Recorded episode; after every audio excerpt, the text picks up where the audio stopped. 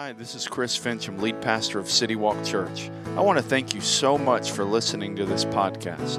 If you don't already know, the best way to stay connected with City Walk Church is with our app. Just go to your device's app store and search City Walk Church to find it.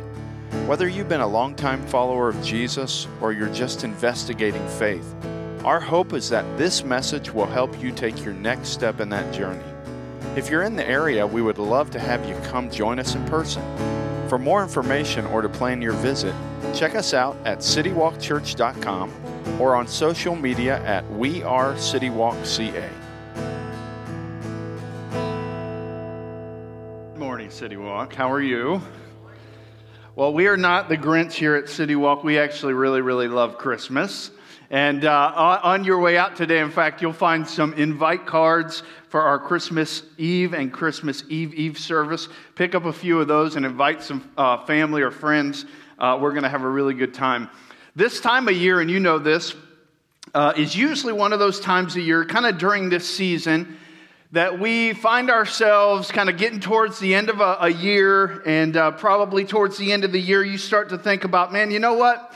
Uh, I know I'm probably going to gain a few pounds in this season, but I'm okay with that because in this time of year, I'm thinking about, you know what, I'm going to fix that here in the new year. And so maybe, maybe it's that time of year where you're looking at your, your physical self and you're saying, you know what, uh, we're going to get this changed. We're going to make some, some tweaks. We're going to join the gym and, and we're going to change some things. And so I will eat that extra cookie because I'm going to take care of it later. Uh, but, but maybe that's something that you think about. Or maybe it's, you know what, man, we have spent too much money this year.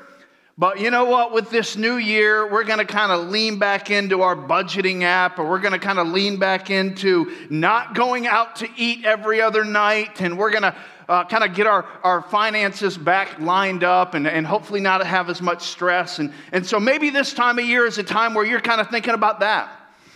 Or maybe if you're maybe watching online or you're here this morning, maybe you've thought about that as it relates to faith.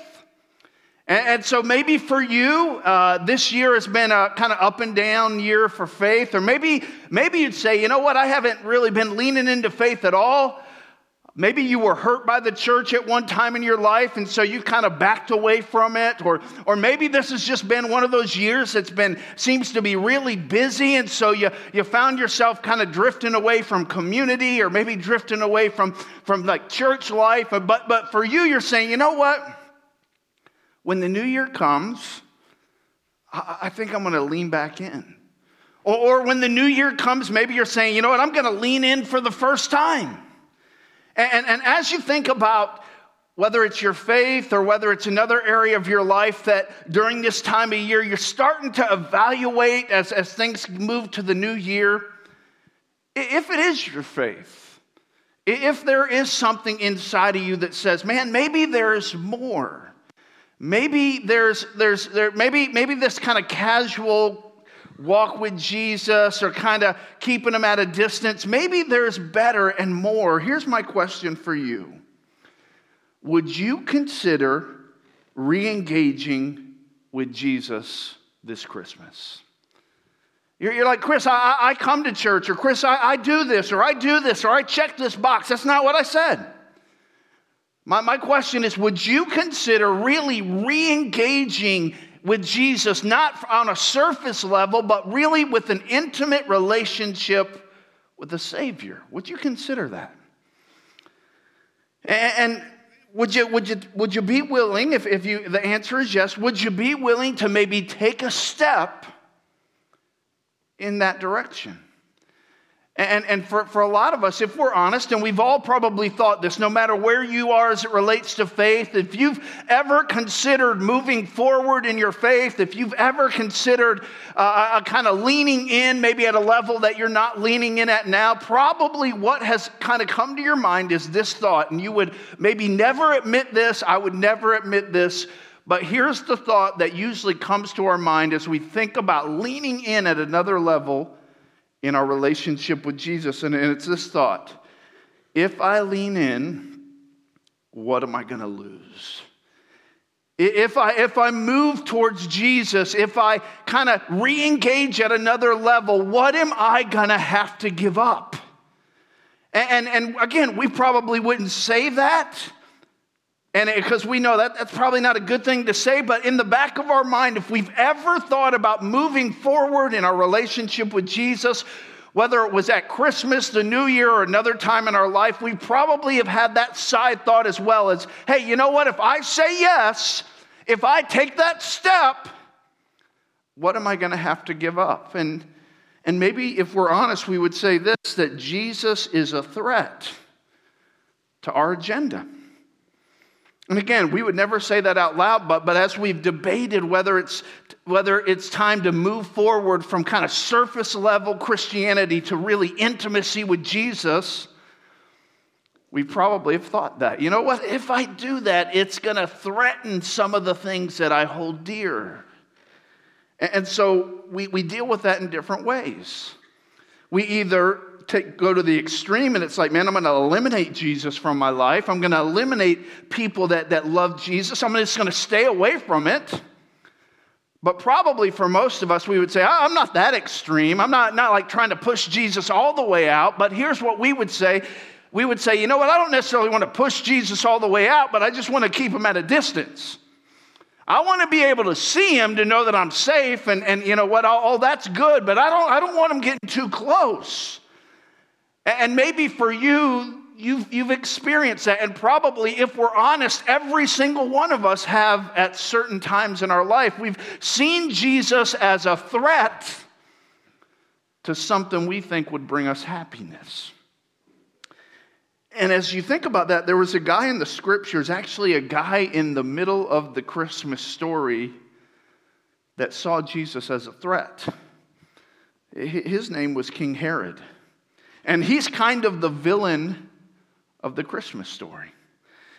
See, you thought that the Grinch was the villain of the Christmas story. You thought that the Grinch was the guy that, man, he, he, he stole the town Christmas tree, took all the presents. He was kind of the enemy of Whoville.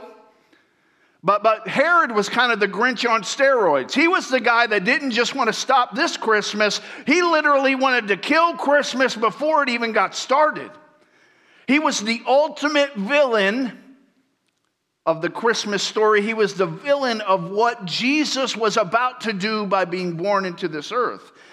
And I don't know if you know this, but if you're a history buff and you, and you know anything, you probably have heard about Herod the Great. But Herod the Great was a really interesting guy. Herod was a guy, he was the king of, of Judea, he was the king of the Jews, but he wasn't Jewish. He was a guy that was very smart. Uh, he was a guy that got seemed to get a lot done. He was ambitious. He was very politically astute. And in fact, to, to show this, if you go back to your kind of history books and you remember a guy by the name of Julius Caesar. Well, if you, if you remember back to ninth grade history, where you were in and out of that class, and, and maybe you were listening during this session, maybe you weren't, but you probably remember the name Julius Caesar. Well, for Julius Caesar, it didn't end well for him. He was actually murdered, and he had some people that were very close to him.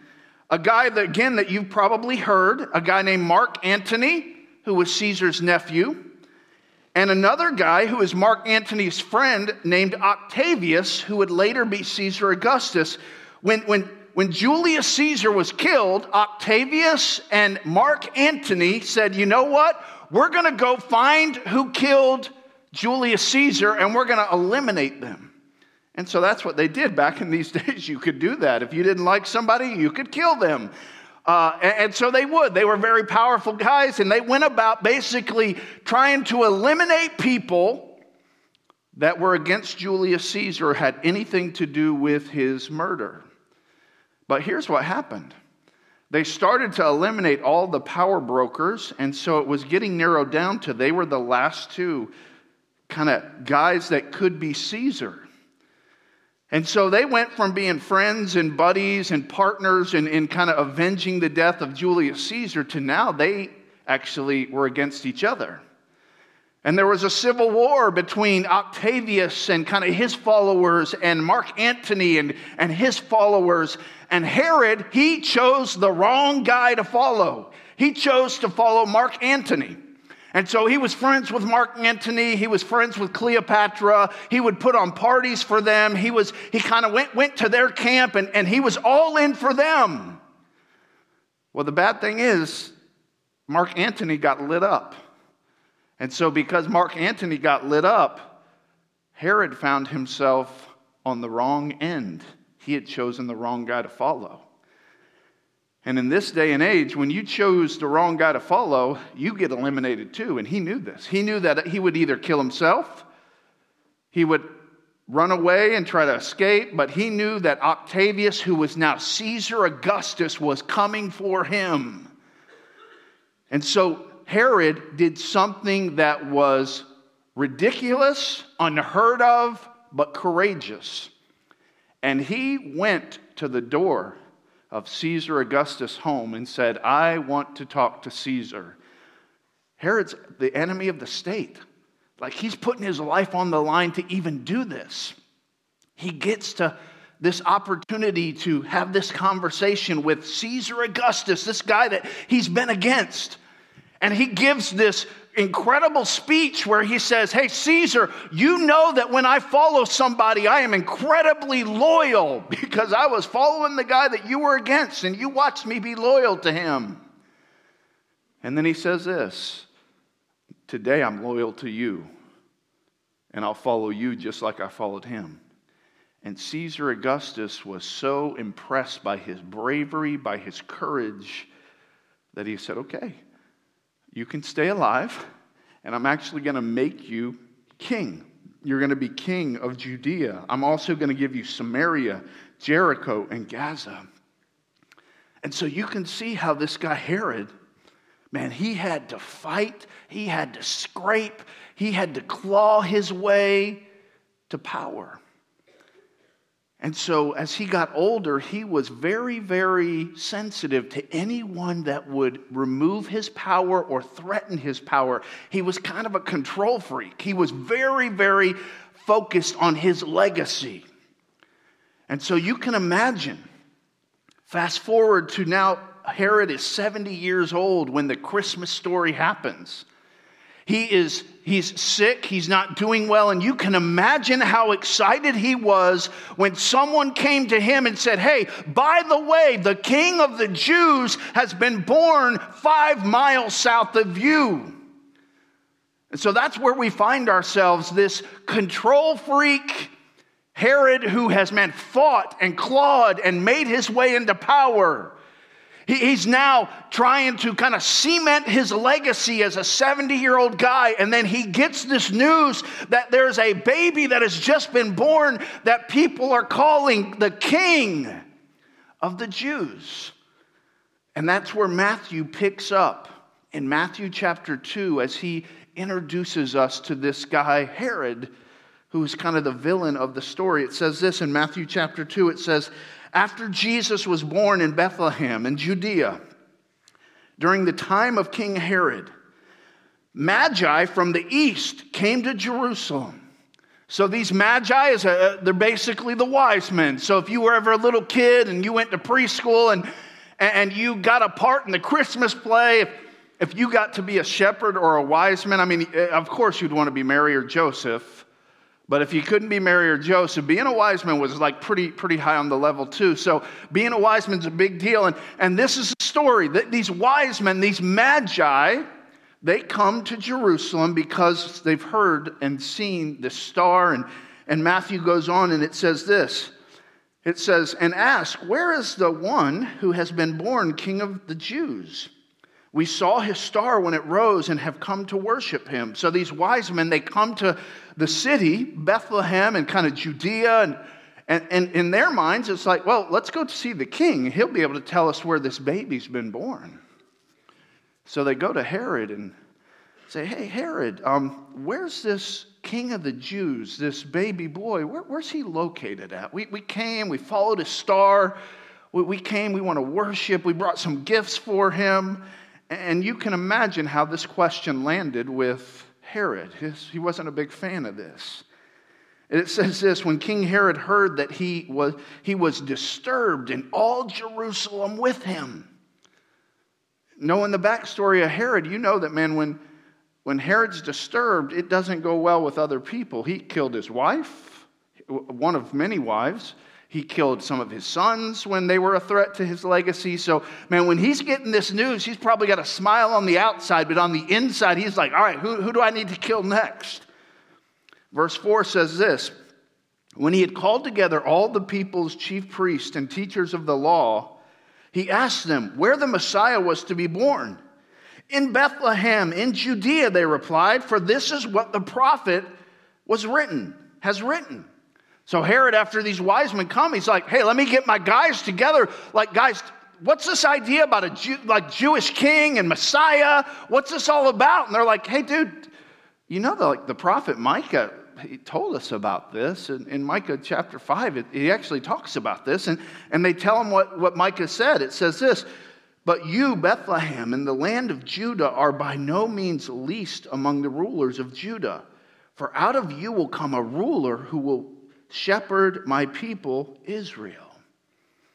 So they're like, man, yeah, Micah, he long time ago told us that this was going to happen. And they, they share with him this, this verse that Micah said. And for Herod, this is the worst news imaginable. I mean, this is, this is terrible news for him. So, Herod, he's again, master manipulator, politically astute, power hungry, control freak. So he's, man, he's trying to figure out what he's going to do. And so he calls the Magi in and he says this. He says, Then Herod called the Magi secretly and found out from them the exact time the star had appeared. He sent them to Bethlehem and said, Hey, go, go and search carefully for the child. As soon as you find him, report to me so that I too may go worship him. Hey guys, when you, man, thanks for doing the legwork for us. Well, whenever you find out where he's at, make sure you let me know because, man, I, am going to be right behind you guys. I want to come worship. I want to come give some gifts. I want to come in. This is exciting. But really, in his mind, he's thinking, as soon as they let me know where this baby's born, I'll take care of this baby and the problem will be gone. It says this after they had heard the king, they went on their way, and the, and the star they had seen when it rose, went ahead of them until it stopped over the place where the child was. When they saw the star, they were overjoyed. On coming to the house, they saw the child with his mother Mary, and they bowed down and worshiped him. So, these magi that have come a long way, kind of following this star, this star is now over this home and they, they walk in and they see at this point Jesus is, he's not a little baby, he's probably a toddler. They see this baby, and because they knew who this baby really was, their immediate response was to fall down and worship. This was not any just any baby. They knew they knew that this was the King of the Jews. They knew that this was the Messiah. They knew that this was the one that had been foretold that was going to make everything new again. And so when they saw Jesus, they were in awe and, and they just they bowed down and they worshiped him. While they're worshiping this toddler five miles away, Herod is worried to death his whole life has been about preserving, protecting, and controlling his power, his legacy. And with this kind of clenched fish or, or, or, fist, his, his plan is not going as planned. And so, as these wise men are literally worshiping the king, King Herod is clenched fist, worried about how this is going to affect his legacy because this is and this is what I said earlier to King Herod, he saw Jesus one way, and the wise men saw him another way. See, he was a savior to the wise men, but he was a threat to Herod. They, they saw this baby very differently. He, he was a savior. He was the Messiah. He was the chosen one. He was the one that had been talked about for hundreds and hundreds of years. And so when they saw this baby, this, this baby, all they could do was worship him. But, but just down the road, Herod, he sees this baby like so many people still see this baby as a threat to his agenda, to his control.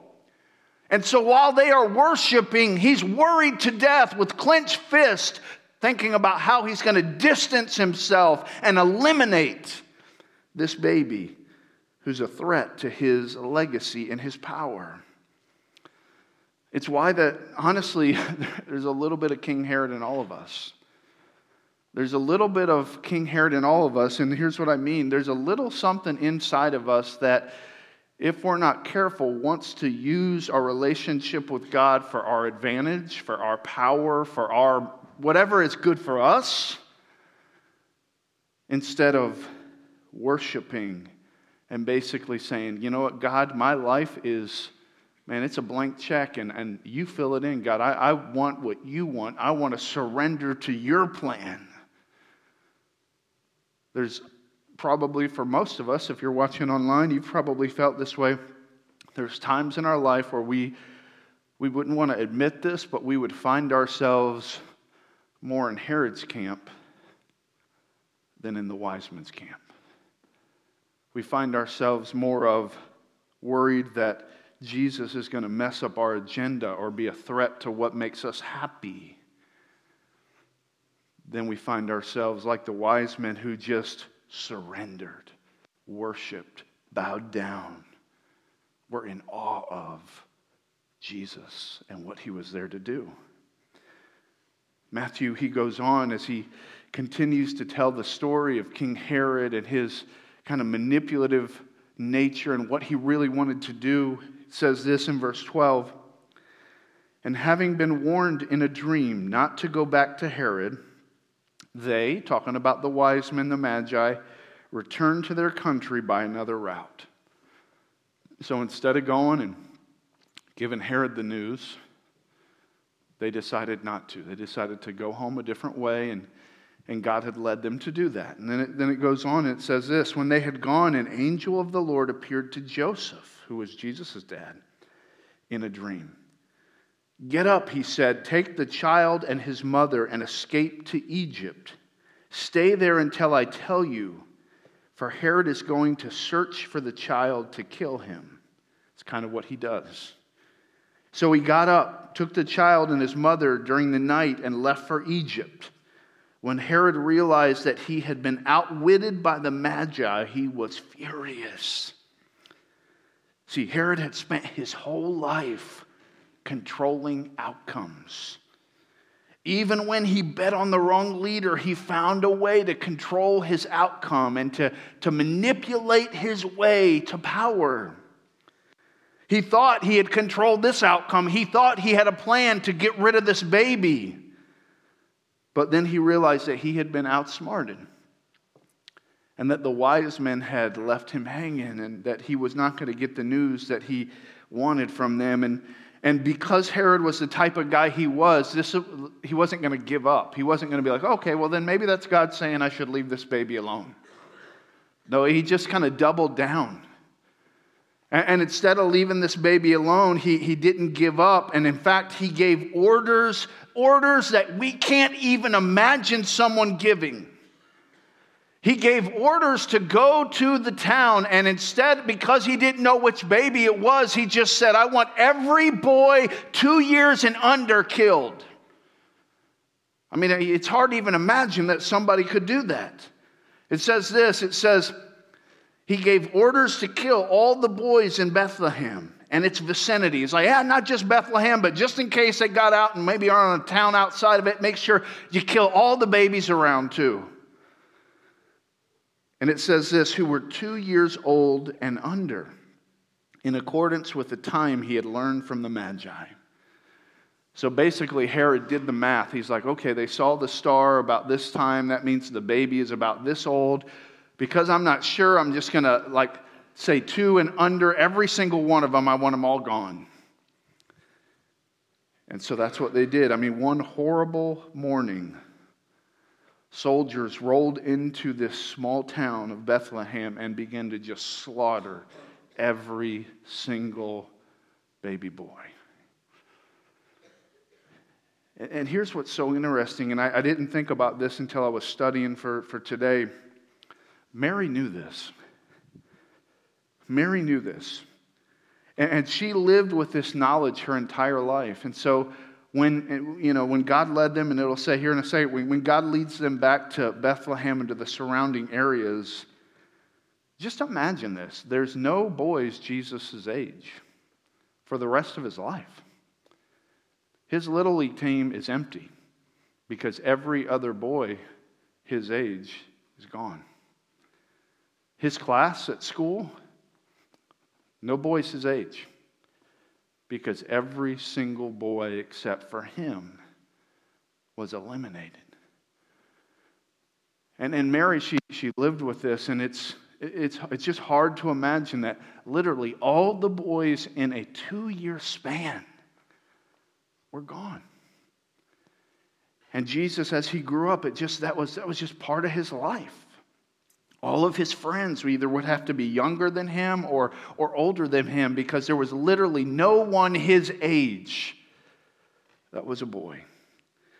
Within the same year that this happened, within the same year that Herod uh, had, had given this terrible uh, command and all these babies were killed, Matthew tells us this that after Herod died.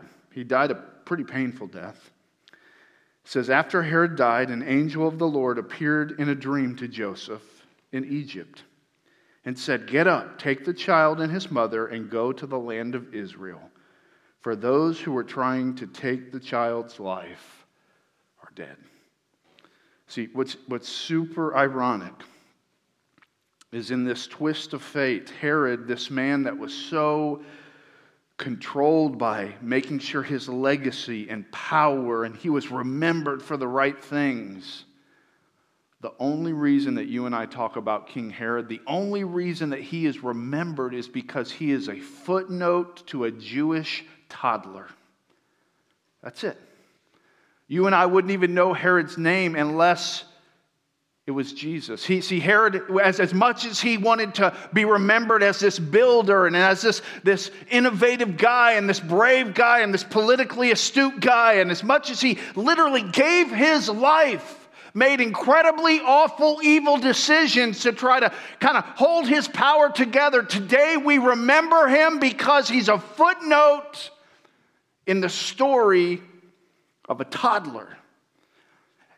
And Herod isn't remembered as a builder, he's remembered as a butcher in the midst of a story about a Jewish carpenter's son named Jesus. 80 years later, Herod's long gone. A lot of what he built has fall, fallen apart, and he's, he's not a big deal to anybody anymore. John who was a really good friend of Mary, who was a really good friend of Jesus, maybe Jesus' best friend. A, guy who would have talked to Mary about having to go to Egypt, a guy that would have understood and, and it probably had had conversations with Mary about remembering all the babies that had been killed, a guy that, that was with Jesus around the cross, a guy that saw the empty tomb, a guy that, that saw Jesus go back into heaven and was now part of the, the early church, a guy that was so influential and had seen everything and had talked to all the important people in the story. About 80 years later, John writes this in John chapter 1, verse 4. It says this In him, in Jesus, was life. And that life was the light of all mankind. He says, man, this, this life, that, that Jesus was just, it's just who Jesus was. He was life. And it, it, was, it was a life that wasn't just for a few people, but this life and this light that, that was Jesus was for everybody. It was for all mankind. And then he says this, he pauses and he moves from the past tense to the present. He says this the light, it shines right now. Jesus is gone. Herod is gone. The story is continuing. And this, this light, this life that, that started with Jesus, that Herod couldn't eliminate, that, that Satan couldn't eliminate, it continues to shine. It continues to make a difference. It shines in the darkness. And then he says this, and the darkness has not overcome it. And it's tried. It's tried all throughout history to overcome or eliminate this baby being born and, and what was going to happen because of this baby. But this light, this life, this Jesus, that even at his birth, people were trying to eliminate, he can't be eliminated. The light he brings, it shines in the darkness. It can't be stopped. And John had seen it, he had experienced it, he had heard Mary talk about it, he had watched Jesus perform the miracles that we only read about. And John says, This light, this life, it continues to shine. And yes, it will continue. There will always be forces of darkness that try to overcome it, but it won't be able to. Which leads us to a question. And here's a question I want you to think about it's a personal question. What will your story be as it relates to Jesus, the light of the world? What will your story be? What will my story be as it relates to this life, this light that can't be overcome? In the person of Jesus? What will people talk about us when they talk about us and, and our interaction with this light and, and what, what we were about and, and how our life was influenced by this light? What will they say about us? Will they say that we resisted it as a threat or that we worshiped? When, when, when people tell the story of our life and, and, and how our life interacted with this light, with Jesus, will they tell the story of someone who saw Jesus as a threat, like Herod? Or will they tell the story of someone who lived their life to worship? Will they tell the story of someone who focused on building their kingdom or on building his kingdom? Will they tell the story about my way or will they tell the story about God's way in our lives? My will or his will? Because we will be talked about when we're gone. The story will be told. And so, will the story be that we saw Jesus as a threat and we stiff armed him our whole life? We tried to always keep him at a distance because, man, we didn't believe that his way was best? Or, or will we find ourselves talked about like the wise men are talked about? We don't even know their names, but we know this that these men who were powerful men, when they came across this baby Jesus, they worshiped him. They surrendered to him. They bowed down to him. Because here's the truth maximum fulfillment is found in living your life for God's glory. Herod did not believe this. And if I'm, if I'm honest, I haven't always lived a life that showed I believe this. And I would guess you would say the same thing. I would guess if we passed a microphone around, that we would say that there's been times in our life, even if you're a follower of Jesus, that you'd say, you know what, I might have said this with my mouth, but I sure didn't live this with my life. See, I, I looked at Jesus as somebody that was kind of going to box me in a little bit and, and, and, stop me from really living life the way I wanted to and, and, and enjoying life the way I thought I was supposed to. But, but this idea, and this is where, man, all throughout Scripture, you see example after example of when people realize that God's way is best. That the fulfillment that they were looking for, the fulfillment that they were striving for and going to other places to get, they actually find when they believe that God's way is best and they live their life for God's glory. Because here's the thing every step towards surrender is a step toward freedom. Let that sink in. This sentence doesn't make sense. Surrender, isn't that slavery? If I'm surrendering to something, I'm actually being enslaved by it, right? Well, in a lot of cases, yes, but when it comes to God, every step towards surrender is a step towards freedom. And again, we, we could literally pass the microphone around, and I, because I know some of you, and you know my story, and I know some of your stories, and we've talked about this. You've told me about times in your life where, man, you thought freedom was outside of God's plan and outside of God's will. And, and as you were moving in that area, you realized that this was actually slavery. But when you turned and you said, you know what? No, my way is not best, God's way is best, you found that, man, that was actually where the freedom was. Every step towards surrender is a step toward freedom. And this is something that Herod never experienced. And Herod's not the only one. All throughout history, people have believed the lie that surrender to God and His plan is slavery. All the while they are saying that enslaved. See, one day, someone's going to be forced to tell your story. They're either going to make stuff up We've all been to funerals where we're like, You talking about the same guy I knew? I mean, let's be honest. I've, I've had to do some of those funerals where, like, I technically can't lie, but I don't want to make the mom cry, so let me, let me make this sound as good as it is, even though your son was a scoundrel. Uh, but, but, you know, at, at some point, we're going to be in a room and we're going to be talking about you, and you're going to be in a room and you're going to be talking about me. And either people are going to have to get up and make stuff up or go really far back to when we were a little kid to remember something good that we did, or they're going to remember how we interacted with the light and how, man, even though we weren't perfect, God used us. Even though we had tremendous ups and downs, we were a faithful example through it. Even though there was a time that we drifted, we re engaged and found freedom.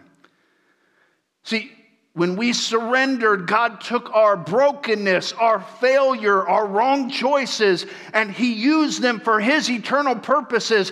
And people are going to rejoice when they talk about that, when they talk about our lives and how, though we weren't perfect, we were surrendered and how God used that surrender to take all the brokenness, all the messiness, all the past, and He used it for something that will outlast us in eternity. So here's the question What story will your life tell? What story will your life tell? Because it's going to tell a story. And somebody's going to get up at the end of your life and talk about your life. What story will your life tell? And probably, if you're watching online or you're here this morning, and there's probably something inside of you that says, you know what? I hope it tells the story of Jesus. I hope my story exemplifies grace, love, faithfulness, unselfishness. I hope that my story is a story of becoming more like Jesus. That's what I hope. But, Chris, how do I do that? Because, you know, hope, hope isn't a strategy. Like, hope's great. Yeah, hope, hope that happens. But a lot of people have hoped a lot of things would happen that never really happened. So, so how, what, do I, what can I tangibly do to move towards one day my story reflecting the grace and the forgiveness and the faithfulness and the unselfishness of Jesus? What can I do? And for me, it comes down to this one statement pursue what you want to be true. Let me say this, this again Chris, how? How, how do I do this? How, man, I, I, I want my story to, to be a story that exemplifies Jesus, and I want my, my story to, to be about God's glory. I want my story to, to be reflective of, of grace and forgiveness and unselfishness and love. I want, I want that. Pursue what you want to be true. Because we can want it, but if we don't pursue it, it's probably not going to happen. I can want to lose 10 pounds, and uh, if I show up at Dunkin' Donuts every morning, probably not going to go well. I, I, I can want to have a better kind of situation financially, but if I'm maxing out all my credit cards and I'm not paying, paying those down, then you know what? I can want it, I can hope for it. But if I don't pursue it, it won't become true. I can want a relationship with Jesus. I can want to exemplify things that Jesus exemplified. I can want to make an eternal impact in my life, but if I don't pursue it, it will not happen. Pursue what you want to be true. So pursue Jesus by reading his word. Pursue Jesus by reading His Word of God. I, I want to be more like Jesus. I want my story to be that. Pursue Him by spending time in His Word. Chris, what, where, does that, where do I even start? Maybe just start with Matthew. Maybe open your Bible to Matthew or to Luke and just, man, read a chapter a day. And just start to to read on a consistent basis about Jesus and about what he did on this earth and, and ask God, God, would you use this to speak to me? I want to see you in the scriptures. Pursue him by spending time in his word. And then, then maybe, maybe another thing is, man, pursue Jesus in community with other Jesus followers. Maybe for you, a real tangible step is, man, in the new year, I'm going to join a city group. I'm going to join a group with, with other followers of Jesus who aren't perfect, but they're pursuing Jesus in their life. And so, if I want my story to be one that is one of pursuing Jesus, then I need to be around other people that are doing that that can encourage me. And so, I'm not going to go into the new year and I'm not going to go in there with a, a strategy of hoping. I'm going to go into the new year with a strategy of pursuing what I want to be true. The sad thing about this story is that all along, as Herod was doing everything he could to save himself, to save his legacy, to be remembered for something, to be powerful, all along, five miles down the road, he missed what would have changed his life forever. And may that never be our story. May it never be our story that we were pursuing things outside of God, and all along, Jesus was waiting. He was waiting to bring fulfillment that we can't imagine. And we stiff armed him. May that never be our story. Let's pray.